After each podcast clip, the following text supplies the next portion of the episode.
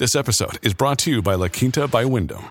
Your work can take you all over the place, like Texas. You've never been, but it's going to be great because you're staying at La Quinta by Wyndham. Their free bright side breakfast will give you energy for the day ahead. And after, you can unwind using their free high speed Wi Fi. Tonight, La Quinta. Tomorrow, you shine. Book your stay today at lq.com.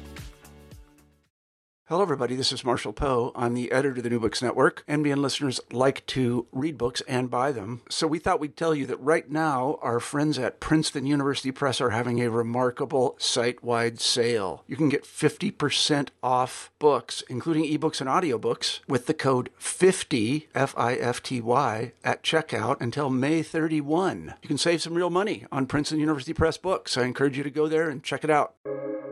Welcome to the New Books Network. Good day. This is Boris Karpa. Welcome to New Books in Military History. We have with us today a guest who has a, a variety of different qualifications to talk about the topic he will be talking about. We have Dr. Michael Hankins, who is the curator of the uh, of the U.S. Air Force, Navy, and Marine Corps post World War II aviation exhibit at the Smithsonian. It's quite a long description of stuff, and uh, but this is because uh, Dr. Hankins is a very qualified person. He's going to talk to us about a very fascinating book, which is Flying Camelot, the F 15, the F 16, and the weaponization of fighter pilot nostalgia. I'm uh, pleased to have you with us today, Michael. Oh, thank you so much. I'm happy to be here. And I'm going to just, um, you know, there's a reason I find this book fascinating. I don't just say this because I, a part of the show, but because my own dissertation was about the way in which ideology formed naval procurement in the United States. And so the idea that there are the idea of ideas shaping, you know, the procurement of specific weapons, I always find this very fascinating. This, so I would like to ask you, you know, we are creatures much, very much, you know, like in the tiny town of Anatevka, we are here also creatures of tradition. I would like to ask you, can you explain to us why uh, and how you came to choose the specific topic for your book? Sure. Um, I it was it was kind of a long process that I stumbled into. You know, I had worked on my master's thesis, of, which was about the F4 Phantom uh, in the Vietnam War, and I was really interested in that. And I knew that when I went into my PhD to write my dissertation, which formed the basis for this book, which it was heavily adapted from my dissertation, I knew I wanted to write about the F-15 and F-16 just because I wanted to kind of take it forward from the F-4, which I had already written about. I wanted to talk about the next generation of fighters after that and their development process um, I didn't know what I wanted to say about them or or what angle I was going to take on it. I just knew I wanted to, you know, read about those aircraft and talk about those aircraft. I was fascinated with them, uh, so I started reading, and I just read a lot of secondary sources. I read some primary sources, and I was just kind of immersing myself in the information that was out there about these airplanes and the things that started popping out to me. Of course, John Boyd as a character comes up. He's he was very instrumental in both of those airplanes, so he kind of comes up as a main character. But I also just noticed so many pilots that and not just pilots, but engineers and, and people that were working on the development of these planes, people that flew these airplanes. Um, they often, not always, but often talked about World War One being a huge influence on them. And they talked about this notion of aerial combat and knights of the air and duels in the sky and these types of things. And just how often these ideas kept coming up again and again. And I was just like, wow, these guys are like obsessed with this, uh, you know, World War One idea and sometimes a World War Two idea as well. But um, I started just kind of unpacking that idea of how this kind of memory of World War One and World War Two and the kind of idealized, romanticized notion of air combat was affecting the thinking of a lot of the people that were designing and building uh, and flying the F-15 and F-16, and it it just um, it really jumped out at me, so I, I ran with it, and that's where the book came from. And you know, we have I always say I always say to guests on my shows that we have a special audience on our show, which uh, very few other shows have. as uh, many of the people who are listening to us uh, who will be listening to our recording say are maybe working on books on their own. There are not only readers, but maybe they're also writers. And so I always ask everybody who comes on my show, I always ask, can you tell us uh, about your experience writing the book? What were the, you know, the biggest obstacles which you have overcome? Uh, how you've overcome them? Maybe some of our listeners can learn from this, overcome their own obstacles. Uh, sure. Yeah, I, I think I'll have a, a, few different pieces of advice. Um, sorry if you're hearing sirens in the background. Um, there's uh, an ambulance happens to be driving by at this very moment.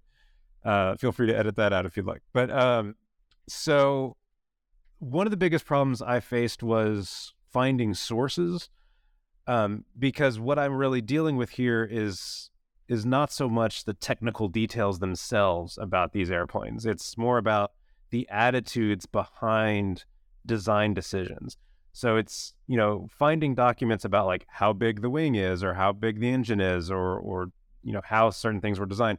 Those documents are there, but I really wanted to get at this idea of why someone was just deciding to make the wing this shape and not that shape, for example, or these kind of decisions. And those often go unrecorded in official kind of documents. So I had to look at a lot of interviews and uh, personal writings and personal emails and correspondence and letters uh, to get at these people discussing why they made certain design decisions and uh, seeing what influence their ideas and attitudes had on their design. So finding those kinds of sources is a little bit more difficult.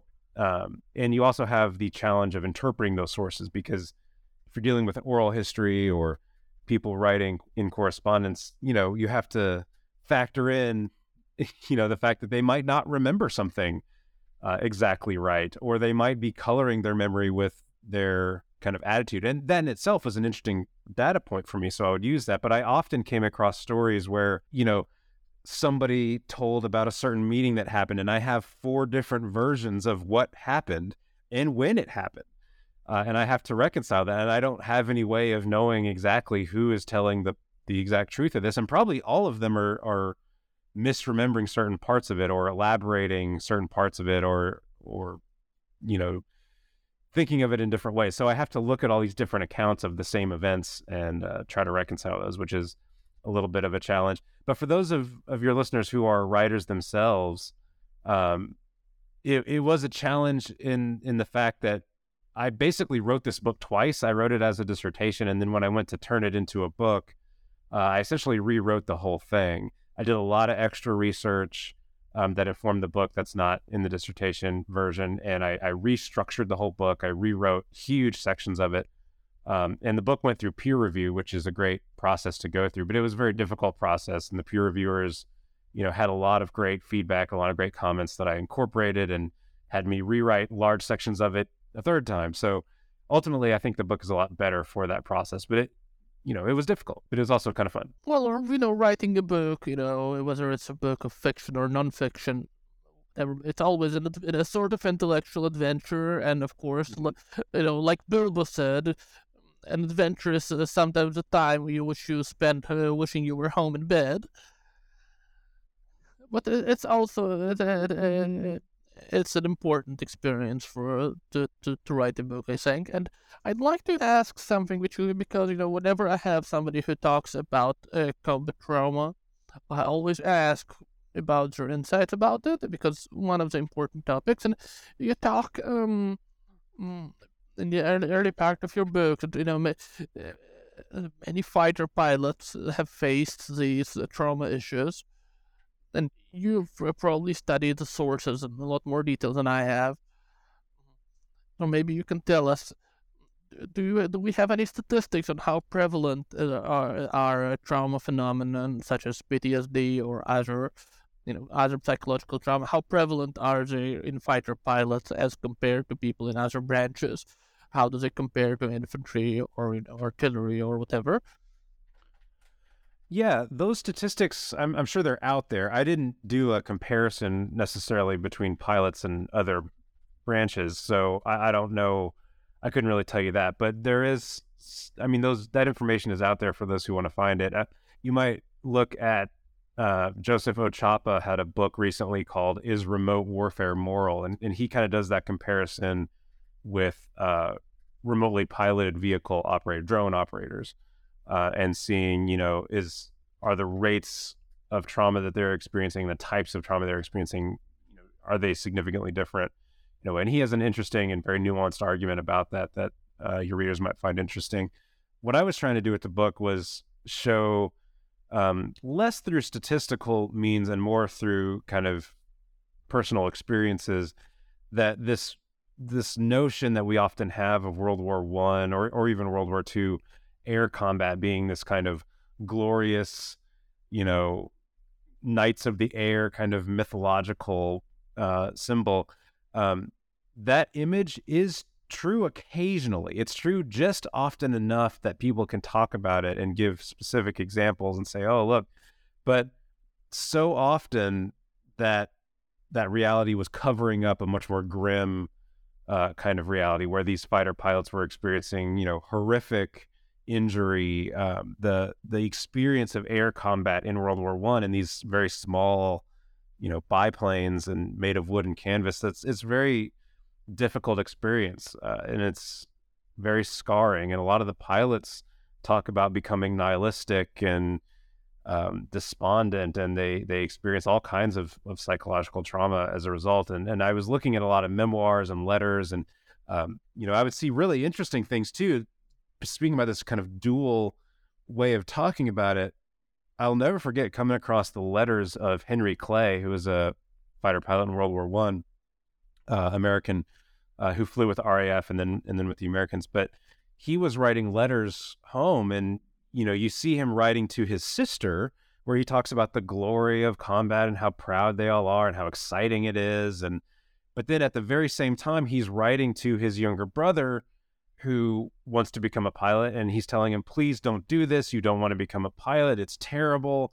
We're all depressed and nihilistic, and every you know people died. It's meaningless, and uh, this kind of double speak and, and ways of talking about it. On the one hand giving it this kind of veneer of glory and storytelling and glamour but the reality the darker reality being underneath that's something i was really trying to get at with those first few chapters of this book.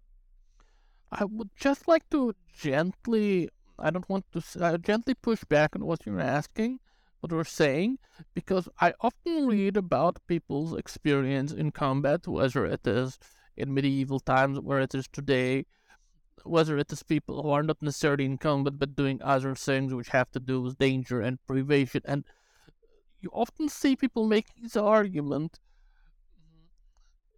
that the fact that it is dangerous, that you might die, that you are suffering terribly while you're doing this is what contributes to it being manly and testing your nature and maybe somewhat contributes to its attractiveness. An argument you, you even sometimes see people who have experienced these awful things make. And so I would just like, is there really uh, such a such a big tension between the idea that something is dangerous and that something is desirable for you as a, you know as a as a man who wants to experience you know their strengths? Well, I think there's a range of responses to something like that. Um, you know, being put in a life or death kind of situation, uh, especially one such as flying an airplane into a combat situation, people have very different reactions. Uh, well, let me let me just. Uh, I, am sorry. Just let me. I'm, I'm, I, I try not to do this. I apologize for talking over you. I don't so much mean about among people who have experienced this although they their reactions are also diverse. I'm thinking about the attractiveness of these experiences to all of the people who are who have not themselves, you know, seen the elephant, but are, you know, have re- read about this in the memoirs of other pilots or talked to other people who have done it, and they say, well, this, this is a dangerous thing, and I want it for myself because whatever reason. Are you trying to ask? Are you asking why is it seem to be so uh, popular or no what I, am asking isn't the danger and the privation something which actually contributes to this fictional image of this as a glorious thing which they want to do oh absolutely absolutely uh, i think that's part of what makes these tales you know so powerful culturally, right? I mean, why are people so attracted to these types of stories? Why does that image of the kind of ace fighter pilot, you know, the the Eddie Rickenbackers of the world, the Red Barons of the world, you know, those stories take a very powerful hold in in the culture of of all the countries involved in World War One, and, and certainly to this day. I mean, you know, you only need to look at the popularity of something like the Top Gun movies as as an example of how that still sticks with us. And these things have a lot of cultural power, um, and that's that's something I do discuss uh, in the book quite a bit. And I, have researched more into that and and elaborate on that in other in other areas um, outside of just this book. But it's certainly the the danger aspect, the excitement of it uh, contributes to its popularity. What I was trying to get at the book is, although that is true, there is that danger aspect, and it's very real. There is also an undercurrent on there that does not often get discussed in the popular culture aspect of it. And this allows me, I wanted to mention the film. I actually wanted to mention the films because uh, as we know, there was a second uh, Top Gun film has just recently been in the news. It has, I understand, it has been a success at the box office. I have not yet seen it myself, but there is something which you describe a lot in the book, and I have actually gone back and I've read, and I've read The Hunters because it's mentioned in your book, and you've talked about other writings which are intended, which are intended to portray not not even so much a negative, but maybe a skeptical image of fighter pilots and their life and their and their their mindset. And I've I've I've read uh, the Hunters because I just need to check the author's name because I always have difficulty with this. Uh, which, thank you very much. James Salter, the Hunters, the Hunters, which was written by somebody who was a fighter pilot, and it's clearly I've read it, and it clearly portrays the fighter pilot mindset as something which is tragic and, and toxic, and it's corrosive to the protagonist's character. It uh, eventually, in a way, it destroys him. It destroys him physically at the end. Yes, it's 1958 novel. I can spoil it by now. And it wasn't, and in your book you described it as the Air Force representatives uh, when the film when it was made into a film, which altered the plot significantly, and it removed uh, some of the most most skeptical parts of the plot. And the Air Force representatives did not seem to understand that this was intended as a sort of criticism of who they were.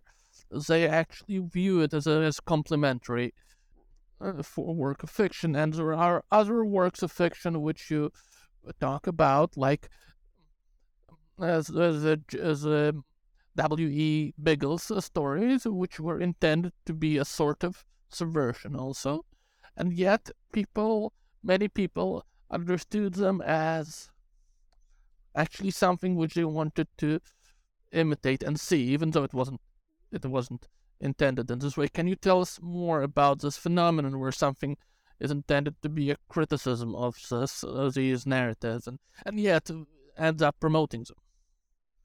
Yeah, it's an interesting phenomenon that happens a lot. You know, where and you you gave the two examples, and I'm building there on the work of Steve Call. Uh, people who are interested in this idea might look at Steve Call's book "Selling Air Power" that talks about Air Force movies quite a bit in the 1950s and 60s and he talks about the hunters quite a bit and he he goes into detail about the making of the movie uh, based on the book which is exactly how you describe uh, the book comes across i think to most readers as kind of a critique of fighter pilot culture um, and it's as you say very well the corrosive force um, and the movie tried to soften that quite a bit and the air force leadership at that time seemed to want to have those elements in there um, and Steve Call suggests maybe they didn't understand that those were critiques or they, uh, that they saw those as, you know, we might say they saw it as a feature, not a bug uh, kind of thing. Um, I think this is a something that happens a lot. You can see the same phenomenon happening with a movie like Apocalypse Now, which I think the author or the uh, director, uh, Francis Ford Coppola, intended, you know, as a critique of the Vietnam War, but there are many people in the military that view that as kind of a pro-war kind of movie, or at least one particular scene of it, the helicopter raid scene. Well, something that I, I have read. I have read when it when it is shown to military audiences. You know, the enlisted men will burst out in cheer when they see the helicopters coming in. Mhm, mhm, I have exactly. read that- I have read that this was done. You know, in the run up to Desert Storm, where they have apparently some of the people who were preparing to go into the fight, and they would, uh, you know, people would laugh and cheer. Yeah, this gets to some of that duality that I was trying to explore in this book. That people have a range of reactions to different things, and um, we tend to, I think, as humans, we tend to see what we want to see in whether it's movies or books or or just life in general. We tend to interpret everything through a particular lens, right? So when we read something like The Hunters or watch Apocalypse Now or watch Top Gun, some people are going to interpret that as a critique or or whatever, and some people are not, and some people are going to look at something like The Hunters and the kind of aggressiveness and the way that that fighter pilot culture kind of corrodes the character of the main character in that book, and they might see that as a positive. They might want to emulate those cultural aspects. Uh, and the same thing with Apocalypse Now. And and all of these are valid responses to art, right? I'm not trying to say that anyone is wrong. Just because you have a different opinion than the author of a work doesn't mean you're you're wrong. It just means you are, have an interpretive lens. And what this feeds right back into the point of of my book that I'm trying to get across, which is that that interpretive lens goes in different directions. And so the people designing the F-15 and F-16 they had an interpretive lens on their own history. Uh, they're looking at World War One and World War Two history through this interpretive lens. They're seeing, you know, what they think is this glorious air combat that they want to emulate. And so when they design the F-16, they're trying to put in design features that will lead to that type of warfare, that type of combat, and allow them to kind of recapture something that they've interpreted. So I think what I'm trying to get across here is that interpretive lens that we all look at culture through and we all like have our own reactions to things. They that influences how we go about our own lives, whether it's designing airplanes or whether it's how we, you know, treat other people in our relationships. It's these lenses kind of influence every aspect of us. And it's worth looking at what those lenses are and thinking about them. And that's kind of what I was trying to do with this book. And there's another thing which kind of interested me in the Air Force's reaction to to the hunters, and I've I've I've, I've again I've I've, I've not uh, seen Top Gun, which is a great flaw in this particular episode of our show. But I have not having seen Top Gun is clearly a, deficiency right now. but I have I have seen an analysis of uh, Top Gun by somebody who was um, a senior military officer. Uh, You know, so you, you can so today you can find these analyses of different films by people who are professionals in all sorts of disciplines, and he argued something which I thought about when I was reading your book. He's talked about how the protagonist of Top Gun is, of course, is not a very good officer he does things which are very cool on camera, but they are not particularly conducive to his uh, command functions. And of course, the, the characters of uh, the hunters they have uh, they they have uh, so so and so many air to air kills, but as officers, as people who are supposed to work in a team, they uh, some difficulties which they have, and some some of them do get killed as a result of this. And uh, it it it's a bit strange to me that uh, so this is something which Air Force representatives did want to leave in, and they might even have seen it as a positive, even though it seems to be opposed to some of the values which the U.S. military promotes as core values as part of its education. Yeah, there's an interesting duality happening there where usually for, for most types of military service, you know, I think it's advantageous to have people that work well with others, that work well in a team. Um, obviously, you want people that are going to follow orders and not be, you know, pushing back against what commander commanding officers say. Uh, but when it comes to certain specific roles, and I think especially the role of fighter pilot is is emblematic of this, the Air Force and and before the Air Force, even the Army Air Forces, Army Air Corps, and Army Air Service, um, and even Navy aviators to a large degree. Um, they value someone who's going to be a little different. Um, this idea of a kind of maverick, so to speak, uh, attitude was seen as an advantage in air to air combat. You know, uh, I went back and did a lot of looking at interviews uh, of fighter pilots that the Air Force did in the 70s uh, and the 60s.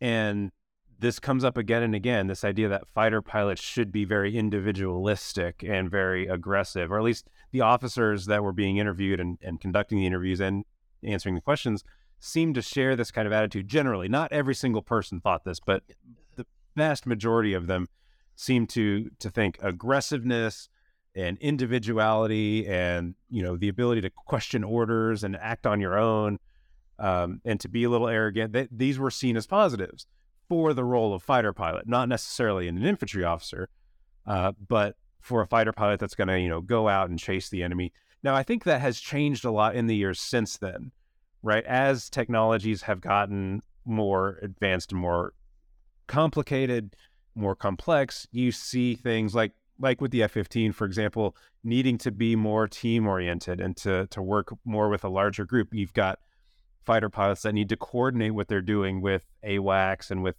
forces on the ground and with ground control. Uh, and, you know, close air support roles are going to be very different. And now, as you get forward into like F 35 operations, you know, you, you need to have much more of a team mindset than, say, Korean War F 86 pilots did. Um, so I think that culture has changed a lot over the years. And um, even though I do talk about this kind of maverick cultural identity being core to pilots, I think that culture has shifted a lot since you know the 70s and 80s.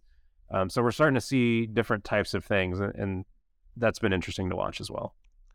Well, uh, uh, we were talking we were talking about cultural issues, and and um, just to clarify, perhaps for our listeners, uh, one important way in which, of course, the technology has shifted since that time, of course, and and during the Korean War, if you were if you were a pilot, if you were um, if you were in the skies over the Yalu, for, uh, to take the crude example, and the, you know, while radar did exist, you were still better aware of what was going on than anybody else. In the, uh, if you saw something at the edge of your vision, this might be enemy aircraft, then you were better aware of it than, than uh, some radar operator somewhere else. But today, of course, it's the reverse.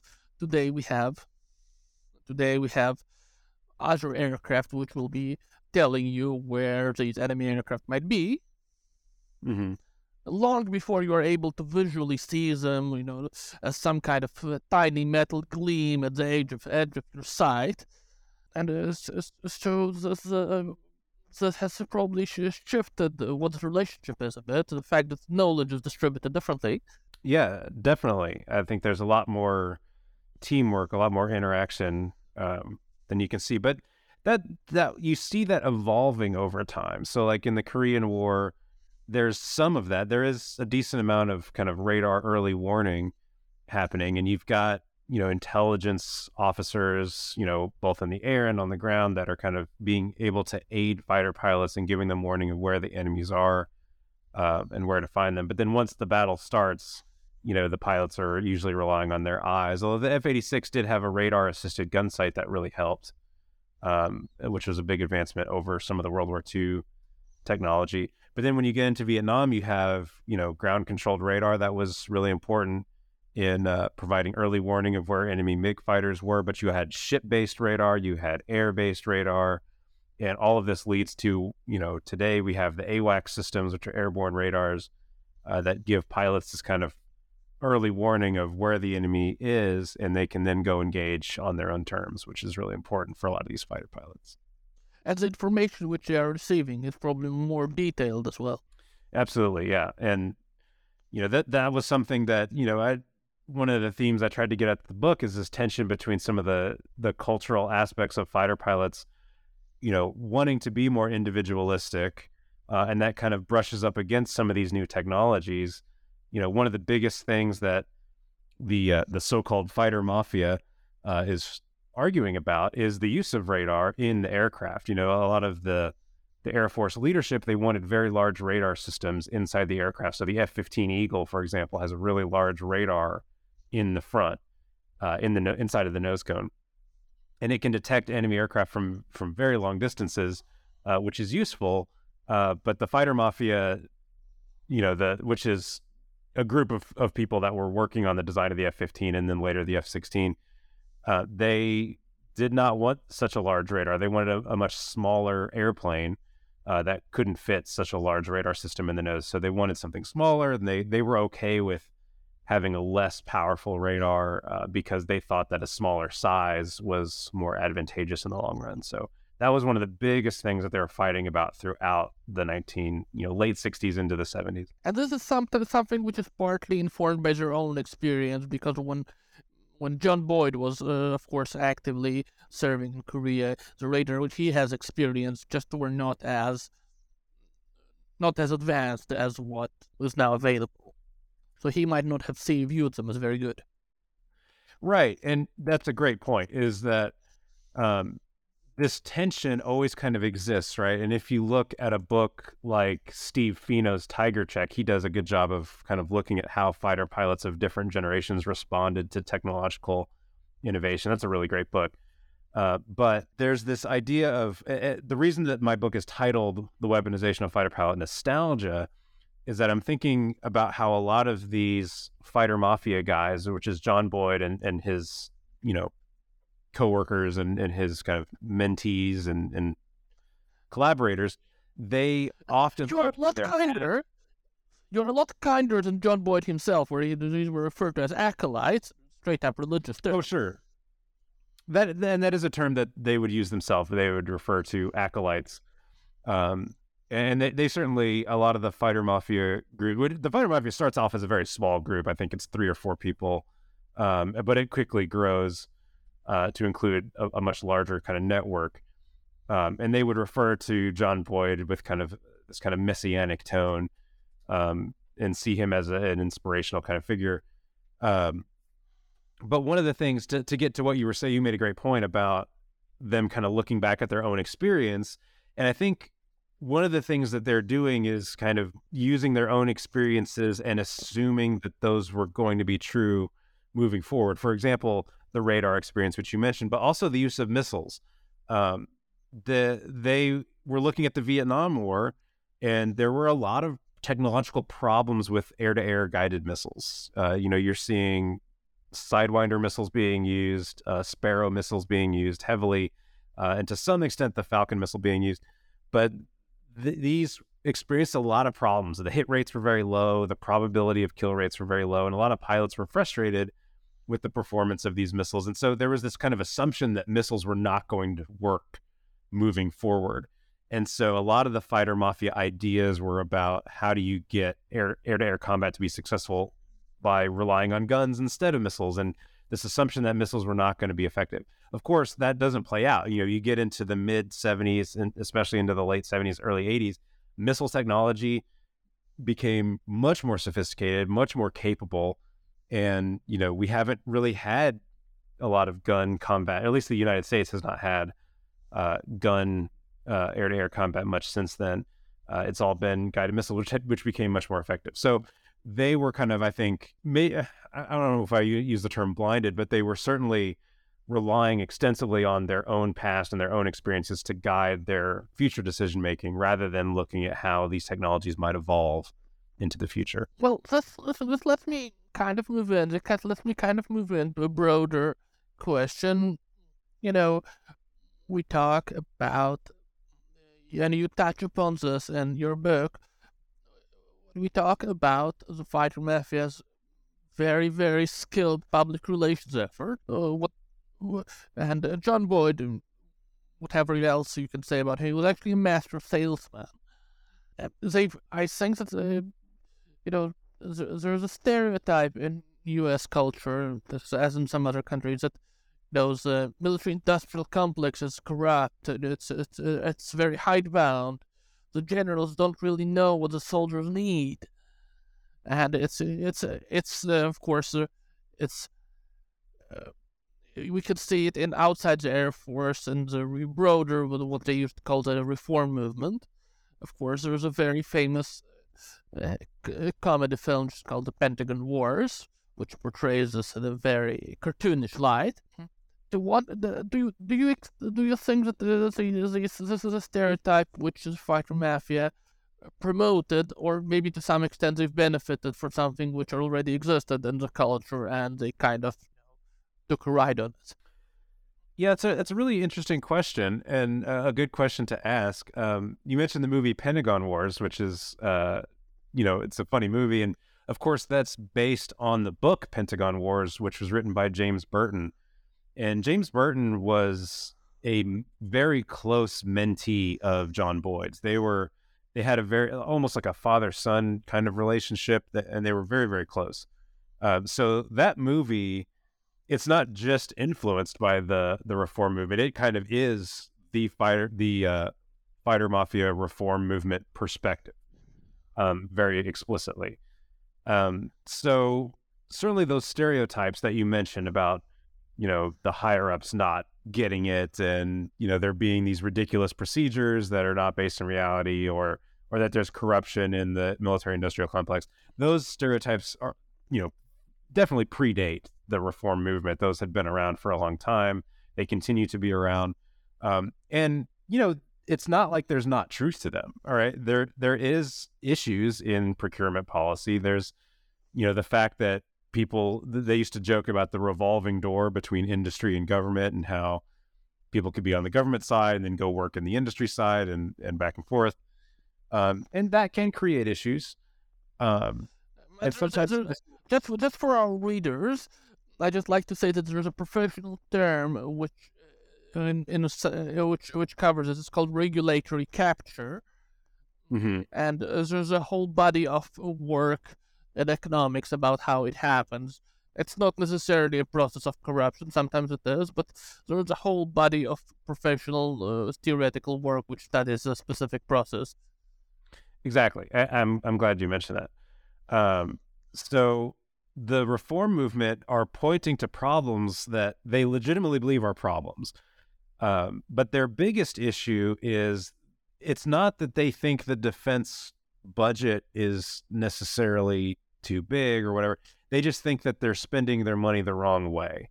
Um, what they want, and um, they being the the fighter mafia and then later the reform movement, they want money spent on larger numbers of cheaper weapons. Uh, they're very skeptical of you know advanced technologies. They're very skeptical of complex technologies. They want very kind of simplistic weapons, um, and they want to like they'd rather buy you know a lot of F5s rather than a small number of F15s, for example.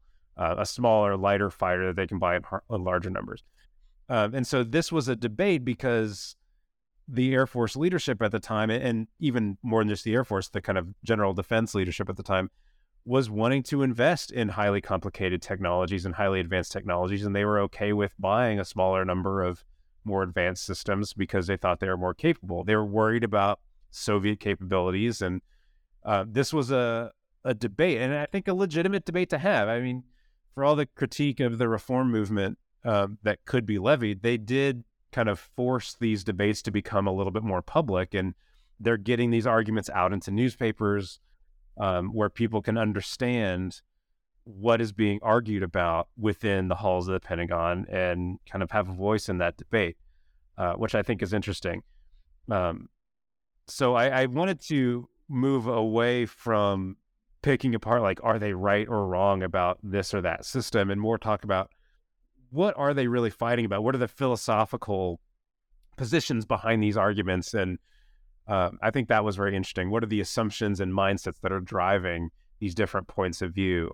Uh, which is something I tried to explore a little bit in those later chapters. So, I would like to ask it's a bit of a broader question, and you touch upon this a bit in your book. Of course, um, John Boyd was a very talented person.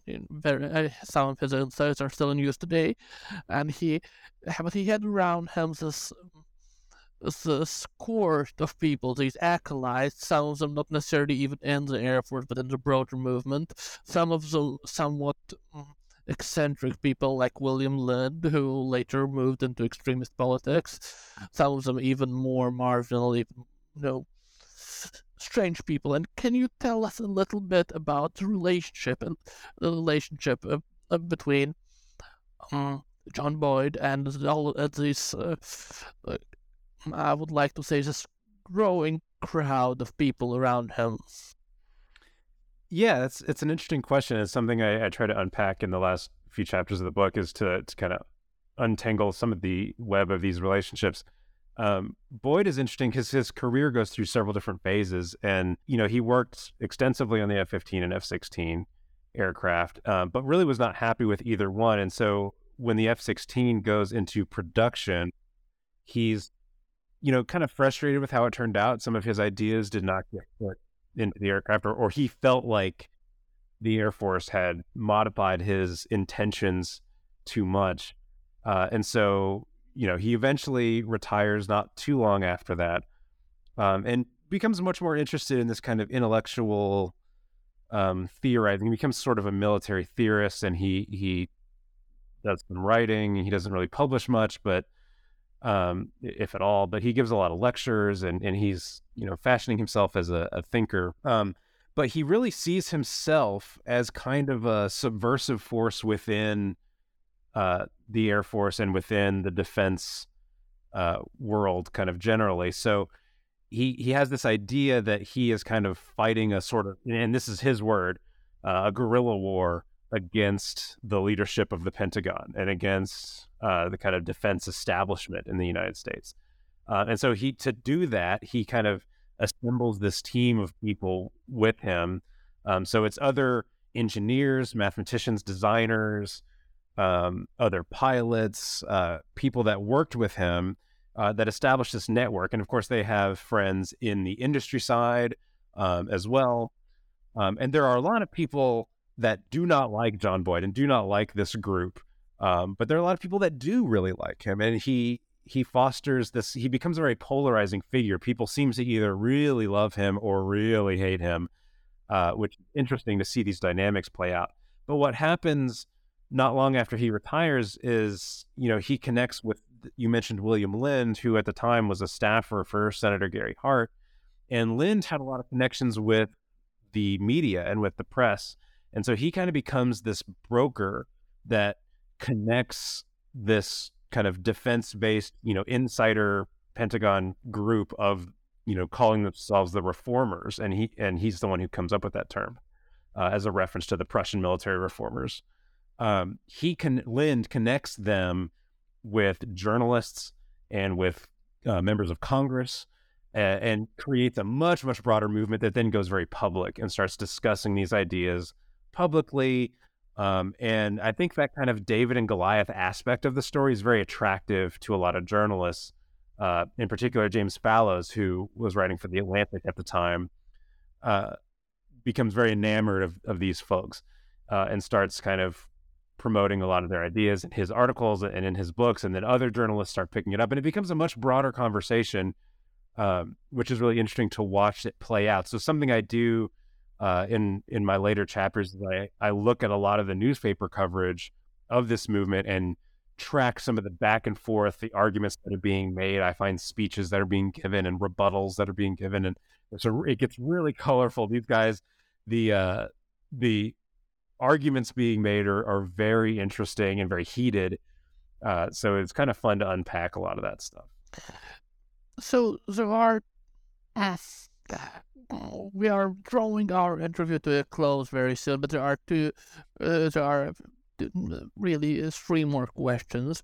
And the first one of these, can you explain? Is there a way you can explain to the audience? And I appreciate that you are you're you're a subject matter expert and you actually work at the Smithsonian where they physically have these aircraft. And But is there a way you can explain to people who are not aircraft experts what are the features of the F-15 and the F-16 which we can look and say this was put in the design because it because the fighter mafia had this insight about air combat and they wanted this thing. What is it about these aircraft which is an expression of Boyd's views or the other people's views? Yeah, that's a great question. That, that's kind of the central question I was getting at um, throughout my writing of the book. So um, that's something I really wanted to unpack is how that mindset of fighter pilot culture and nostalgia for World War One, how that influences this design. So Boyd comes onto the F-15 project about halfway through its design, and so it had already had a lot of work done on it. Um, but his main project was wanting to make it as close as he could to being solely devoted to air combat, which does succeed, although not quite in the way that he wants.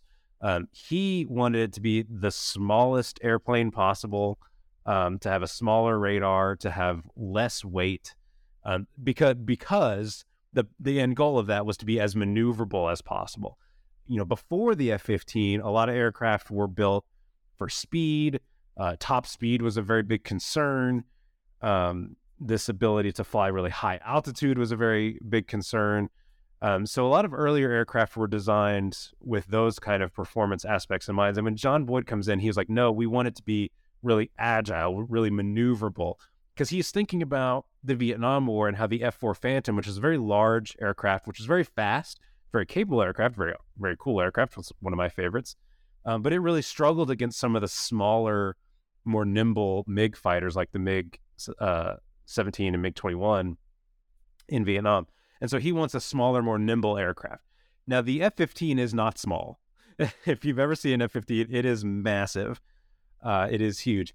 But he does succeed in things like changing the wing shape and uh, changing certain aspects of the design to make it more maneuverable. And it is the F 15C is very much a air combat only type of machine, and it's very, very effective in that role. John Boyd did not see that as an as a full expression of his views. He was frustrated. He thought it could be even better, and so he proceeded to work on a design called the lightweight fighter that eventually will turn into the F-16. Um, but that was his attempt to get in the smallest airframe possible. I want it small. I want it lightweight. Uh, I want it to be not have a, a big radar in the front. Maybe it doesn't even need a radar at all. Uh, and so they were kind of pushing for this much more extreme approach to maneuverability. Um, and that aspect is something that that I really, really emphasize, and how that was influenced by looking at World War One and World War Two fighter combat and and wanting to recapture some of that to the point where one of the test pilots for the prototype of the F-16, the YF-16, would actually wear a leather style World War One flying helmet when he was doing some of the test flights, uh, which I thought was really interesting. Um, but they, a lot of the test pilots talked about it in the same way that they felt this airplane was kind of recapturing an older way of flying in some respects. Even though the F 16 is a very highly advanced, you know, for its time, very technologically sophisticated airplane, um, that technology was used in a way to try to recapture this this earlier way of flight. Of course, once the F-16 goes into production, it has a lot of changes made to the prototype that Boyd was frustrated with and felt like it was getting away from his kind of more pure vision. Um, but that those are the kind of the details I go into into the debates about wing shape and engine design and cockpit design and how all those things are influenced by wanting to have a certain type of flight experience and certain types of capabilities. Um, and what the end result, of course, is two really great aircraft. I mean, both of the F fifteen and F sixteen have you know really uh, effective combat records. They're very effective aircraft used by multiple countries. Um, so, some people think that because I, I, write about them in this way that I, mu- I must not like these aircraft, which is not not true. I have models of both aircraft on my desk uh, I like these aircraft. That's why I wanted to write books about them. They're really interesting. Eh, but there's, there's an idea, this idea that they're going to be this uh, jet-powered uh, knightly charger, which uh, was a bit which which maybe maybe a bit nostalgia. But um, I I just like to um, you know there's something you you know I I I know it's not strictly the topic of your book, but I would just like to mm, gently inquire about this. You know, a, lot of these discussions, a lot of these uh, things which uh, John Boyd uh, did you know, some of them were very technology specific, and so a few more iterations of aircraft later, you know, they will become surely relevant. Aircraft will be totally different, but I, I, I think that some of his contributions are, you know, more general in their value, even though they're not fully original to him, like you pointed out in your book. So, so aren't there things in his thought which are more general, like the OODA loop is used, for example, now in business? It's gone beyond, you know, it's it's left the stables. Aren't there things, and do you think that there are things in Boyd's thought like that are maybe still valuable in a more general, not technology specific way, or do you think that it's just uh, something which is about this era and you know this era is gone and it's not going to be relevant? Uh, well, I mean, I'm not. Yes, the John Boyd obviously is very relevant um, to this day. That's why he, you know, is a main fi- figure of this book. I, I, mean, I wouldn't be talking about him this much if he wasn't important. You know, um, there is an interesting phenomenon with Boyd where so many people really, really love him and and find a lot of value in him. Um, that a lot of the books written about him are very kind of effusive in their praise and and stuff. And I, I wanted to get a little bit more of a nuanced view of him. So, um, you know, I'm trying to kind of play it a little bit more down the middle and do do a different type of analysis on him. But certainly, he has a big influence. I mean, the biggest influence he has, and probably the most important thing about his career, I think, is energy maneuverability theory, which is uh, a big sounding word, but it's it's he used equations from the field of thermodynamics to talk about how fighter aircraft maneuver. And it's really important because it gives a mathematical language to describe aircraft maneuverability, which didn't really exist before. Um, he's not necessarily the first person to come up with doing that, but the way that it was applied uh, is something that he did and had a huge impact on aircraft design, but it also had a huge impact on training, you know, programs like Top Gun and Red Flag, they use a lot of these ideas um, to, help train fighter pilots how to be more effective. Um, it's, so it's something that comes up again and again and again, and it's it's it's an important thing. Energy maneuverability theory is is really really important. It has a lasting impact to this day, and it still has an influence to this day. So you mentioned the OODA loop. I don't get too much into the OODA loop in the book because I'm focused more on Boyd's kind of early and medium career um, most of his later work, like I mentioned, kind of gets into kind of military theory, and this is where you get into the OODA loop. For those who don't know, um, listeners who might not be familiar with the OODA loop, uh, that's an acronym OODA. It stands for Observe, Orient, Decide, Act, and it, it's supposed to describe a process that fighter pilots go through uh, when they're in combat. That they observe something, they orient themselves to that, they decide to do something based on that information, and then they take action, and then they start that process over again and he argues that going through that process quickly gives you an advantage over your enemies. And you can apply that, he would argue, you can apply that to not just fighter combat, but you can apply that to, you know, general tactical, operational, and and perhaps even strategic thinking um, generally. So there's a lot of work on this. I'm I'm summarizing it very quickly, and I'm sure people who are big fans of the OODA loop are are thinking right now, like, oh, you're not explaining it in detail enough. There are a lot of works out there and books out there that that go in more detail. Um, I didn't get too much into explaining that in this book because it was a little beyond what what, what I was focusing on. Um, but I will say there are a lot of people who get a lot of value out of the OODA loop concept and some of the other concepts that Boyd has spoken about in his later years. And I think if that's useful to people, then that's great. Um, there are a lot of people that don't get a lot of value out of it. They they think that it's very similar to kind of other ideas. There are other ways it's, It's not fully, it's not fully original to Boyd. There is a lot of previous work which he has either built on or maybe some of it he has not fully been aware of. It's not fully original to him, no, but uh, he is, but he is uh, popularized it a lot and he has talked about it a lot and thought about it a lot. Exactly. You're you're exactly right. Like just because it's not the most original idea in the world doesn't mean it didn't have a big impact for a lot of people. Um, so you know, I would say you know for those who find it very useful, that's that's fantastic.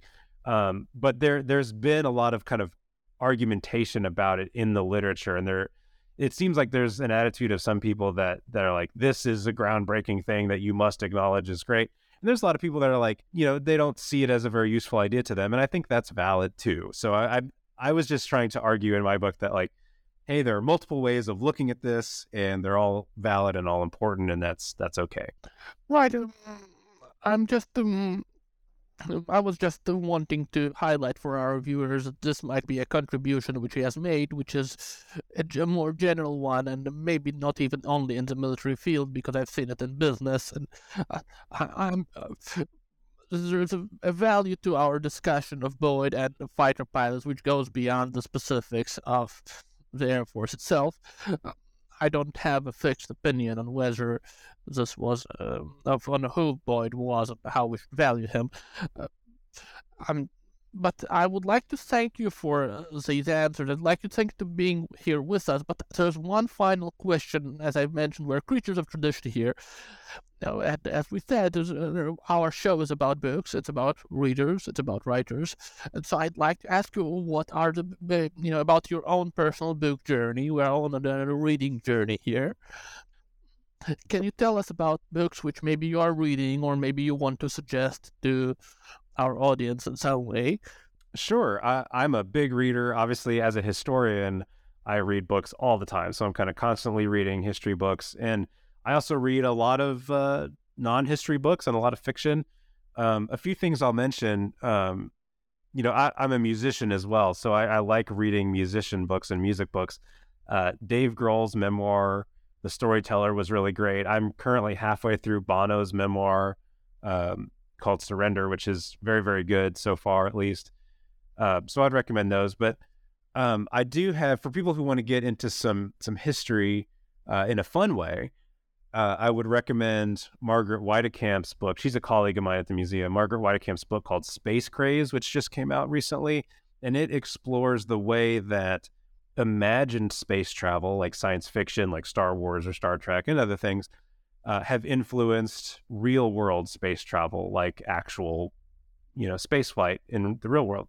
And it's it's a fantastic look at popular culture and its impact on, um, you know, actual programs. And it's it's a really fun read. Uh, I think readers will find it interesting. I also read a lot of fiction. I try to read um, a varied amount of fiction. Um, I think one of the most interesting novels I read recently that really resonated with me uh, was A Memory Called Empire by Arkady Martine. This is a fascinating book.